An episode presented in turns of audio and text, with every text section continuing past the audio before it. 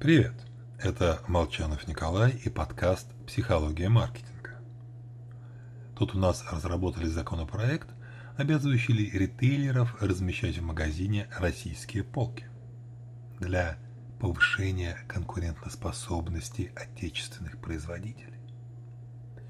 Так что расскажу историю о книжной сети Barnes Noble, основанной в США полтораста лет назад.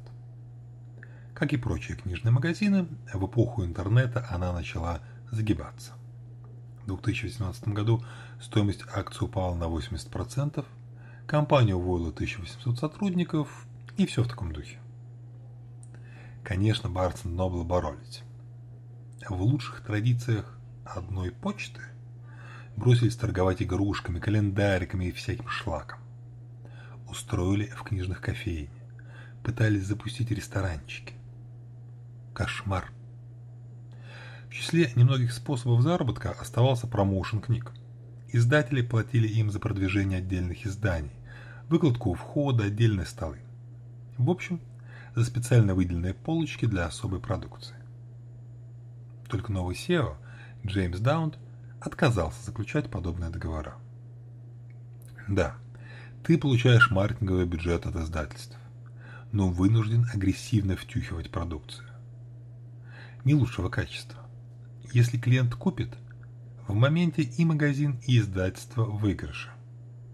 В проигрыше только читатель.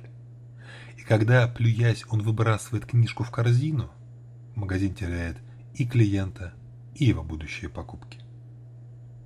Да, он стал рекламировать самые лучшие книги, наиболее интересные для читателей. А он знает толк в красивой выкладке. Посмотрите на фото к моему посту в Телеграм на книжный, который открыл Даунт в 26 лет в Лондоне. Прям, так сказать, моя мечта, а не книжный. И ведь мы любим хэппи-энды, выручка Barnes Nobles начала расти. В 2022 году он еще открыл 16 новых магазинов. В планах на 23 еще 32. Так вот, это я к тому, что искусственная поддержка – крайне неоднозначный инструмент. Использовать максимально осторожно. Иначе он вредит как дистрибутору, так и производителю.